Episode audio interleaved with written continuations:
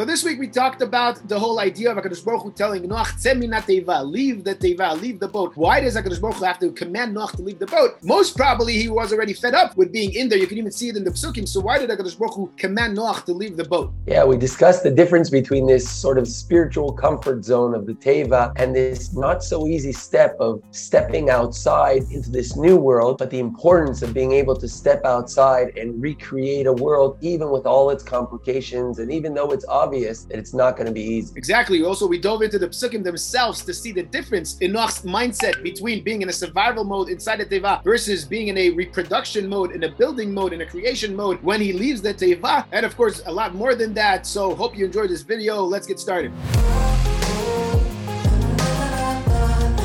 So a new format, as you guys probably noticed, we're trying to give a little bit more of an overview about what we're about to discuss in this video. So to make it easier to follow and to understand what we're trying to say, to understand the process of thought that we're going to go through. So this week, what I want to discuss, as you guys heard, is the story of leaving the Teva, of what happens when Noach is commanded to leave the Teva. And the biggest question on this story is, why is even Noach commanded to leave the Teva? Why does Noach have to be told to leave the Teva? You can see in the whole story, in the whole build up to him leaving the Teva, that he wanted to leave. He sends out the raven, the orev, he sends out the dove, the yonah. Time and time again, he's trying to see evidence if he can already leave. He probably wants to leave because it's crowded in there. It probably stinks in there. It's probably really annoying to be stuck in that place for so many days already. He probably can't wait to leave the teva. So why does Hakadosh Baruch Hu need to go and command him, Semina teva, to leave the teva? What is this commandment about? What is this whole process build up towards leaving the teva? Why does Hakadosh Baruch Hu need to tell him, Semina teva, leave the teva? You know, it's funny. There's this song, Semina Teva by Aaron Razel, and I remember always sounded like he's just choosing the most random pasuk, like Vayomer Hashem el Moshe. What is that? But you're right. It shouldn't even exist. This pasuk. There's no need for it. And actually, what strengthens this is that we see at the beginning when he was told to go in the teva, he doesn't go in the teva. The pasuk says that he went into the teva mipnei me'amabu, meaning only when it actually, and Chazal say this, only when it actually started to rain, he went into the teva. Meaning Noach doesn't love life in the teva. He's trying to avoid it. He was outside. He loved life outside, and only when he had no choice, he went into the teva. So now it's all over. He should be stepping out. But I think there's actually something very deep, a deep concept hiding here. And I think if we look at what Hashem tells Noach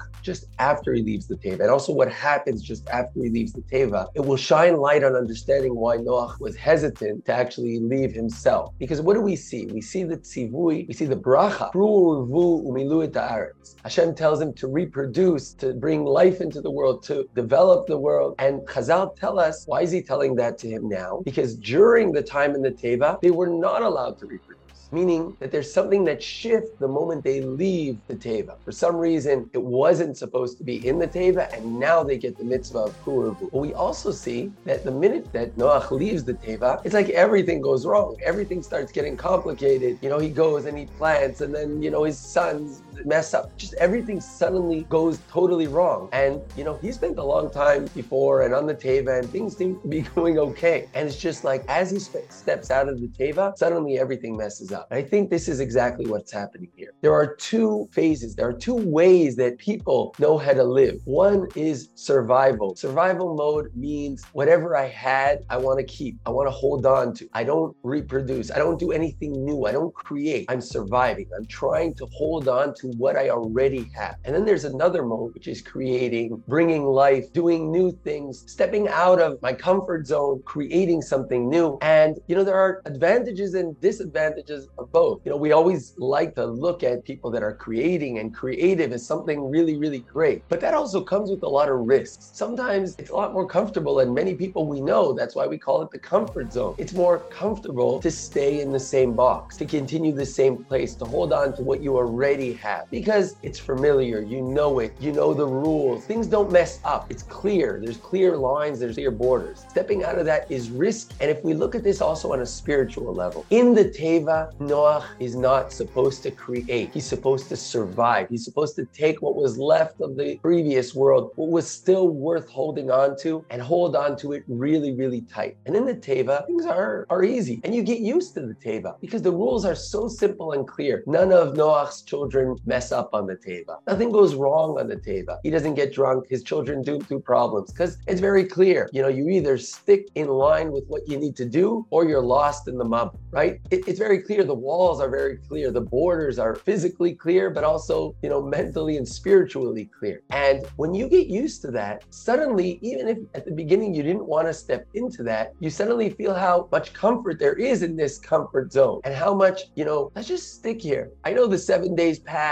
and we wait another seven days and we keep on waiting and then finally that's gone. But but I don't know. Maybe we can wait just a little more. And Hashem has to come and tell Noah, no, step out of the teva. Yes, it's gonna be complicated. Yes, you're gonna mess up. Things will go wrong. But what I expect of you is pru urvu umil uit What I expect of you is to create a new world, to build a new positive world, not to only hold on to the previous world. And why is this so important here, this message here with Noah? Because remember what Noach is so afraid of. He knows what happened last time we created a world. He knows how it ended up. Noah's post-trauma, right? He, he just saw a world completely be destroyed. He knows that the only part of the world that survived is what? What was there in the Teva. Noach prefers to just stay in the Teva with what survived and just stick like that, not try to recreate because it wasn't easy and it went wrong. But Hashem has to command him, no, I want you to build a new world. I want you to build it better than it was. And yes, it's not going to be easy. It's going to be complicated. You're going to mess up. Things are going to go wrong, but at least you're going to be in a positive direction. You're going to be growing. When you grow, you also fall, but you actually continue to grow and create this new world. If you stay in the Teva, then there was no point in surviving if you don't use that survival as a way to plant and bring rebirth to the world post the Mabul. Very good. Exactly. It's understanding that Noach had to leave the Teva in order to leave his comfort zone, like you said so nicely, and start rebuilding the world, start reproducing the world. And when you want to rebuild, when you want to reproduce, when you want to create, you have to step out of those boundaries, out of those borders that help you up, that keep you in line. And it is scary. And like you said, you will fall. Sheva ipol tzadik v'kam etzadik. Noach etzadik can fall seven times, but then you get up the eighth time, as Mishlei says. And this is what Hakadosh Baruch Hu is telling over here in Noach that now it's time to leave that teva. Right, the world wasn't a terrible place. We had to get back in line into the teva. Now it's time to go back out again and start rebuilding. And interestingly enough, like we like to do in our videos, even when you look at the psukim, you can see the shift in mindset happening even within Noach himself. Because maybe this whole story about the raven and the Yonah, about the Orev and the dove, is exactly this shift in mindset that's also happening already in Noach's mind. Because as we've said many times, you have to notice the Hebrew words the Torah uses. There's always a pattern, there's always something Torah is trying to tell us on the most basic level by the words it uses. And over here, you have to see how the beginning we see HaKadosh Baruch Hu remembering Noach, and then the Torah tells us, Vaikale hageshem min hashamayim, Vaikale kaf lamed aleph, from the verb of prison, of preventing something, that the water is now being prevented from going down from the sky. There's also psukim in other places in the Tanakh, in Chagai, etc., that use this verb of Vaikale towards the rain being stopped in the sky. But then later on, when Noach wants to see if the water is done, if there's no more water left on the ground, he wants to see Hakalu Hamaim. If the water is finished from the ground, if there's no more water left, Hakalu is spelled Kuf Lamed Lamed or Kuf Lamed, a very, very similar word, but means something else. It means to see if the water slowly, slowly is going away from the ground. Kalu from the word relief, Hakala. That's what it means over there. And when you look at the psukim and you kind of split these two sections in two, in the first part, you see that the verbs the Torah uses, haloch vechasor or yatzo vashov by the raven, you see how the Torah is talking about a situation which is kind of standing in its place. The water is being prevented from going down from the sky, but the water is still on the ground. We are in this frozen situation. We're in this time of prevention where things are trying to be the same without changing. There's no more water coming down. The water is going backwards and forwards. The raven is leaving, but he's not going away. He's flying above the ship, above the boat. He's Yatzo Vashov. He's just there. He's not landing back. This is the situation the world is in. This is the mindset Noach is in. But then Noach decides to move on to the next step to see if slowly, slowly the water is going away and slowly, slowly the land is being shown again. The land that he can start working. And in this part, the focus is not about the rain that's being prevented and the water in the world, but actually the water going away from the land because now the land becomes again the main focus of what's going on, the main focus for Noach himself. And also the Torah uses the verb of Vayachel Noach. Noach began in order to describe how slowly, slowly he's starting this process of sending out the dove. This verb of vayachel we know very well from a little bit later on, where Rashi explains to us, just like you were saying, vayachel Noach, when he went to plant a vineyard, vayachel mishun chulin, that he went down from his spiritual level and became way too much materialistic that led into these problems that you were describing. But maybe also already here, this vayachel has begun. This Noach leaving his high level of spirituality and slowly, slowly becoming more materialistic. It began over here in the boat. But like you were saying, if you're in the boat, you got the borders around you to hold you. You got something to keep you in place. But once you leave the boat and you're still vayachel, you're still becoming more materialistic, that's when the danger really is. That's where he can end up being and going to those places where he went. Maybe this is what the Torah is telling us over here again, because when you look at the psukim, you see the pattern of haloch vashov backwards and forwards, and then you see the pattern of vayachel noach and these steps that he's taking, and then again leaving the teva vayachel noach even more. But even with all this, like you were saying, you have to leave the teva. You shouldn't be afraid from leaving the teva because this is your job. This is your purpose, noach. You have to go into the world to develop it, to build it. Maybe this is what the Torah is teaching us here, what the Yonah, what the dove is teaching Noach. Really, you have to change your mindset from being a follower that only does what he's told and prevents himself from doing other things, like we know from the beginning of the parsha.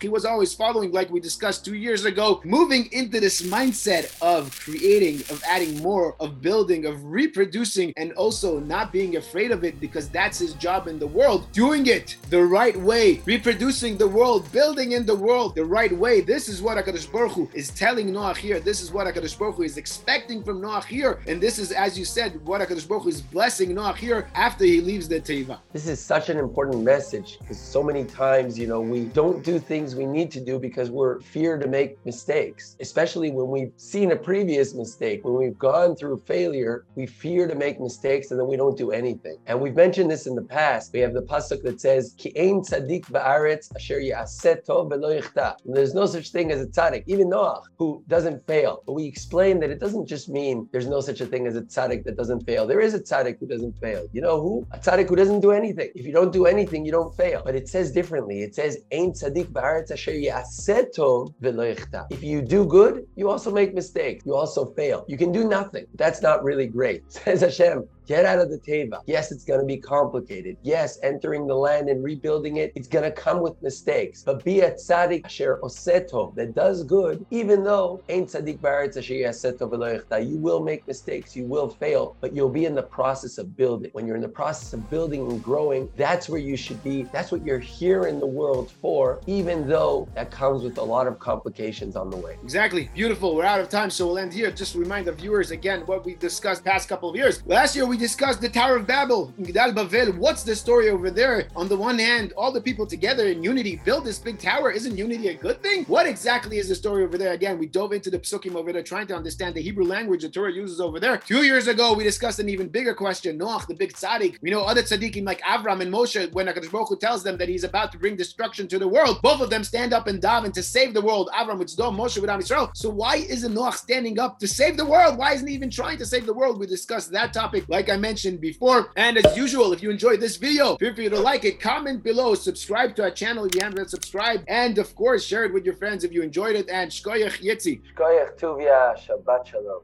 Shkoyach to you, Shabbat Shalom, and Emir Hashem. We'll talk again next week.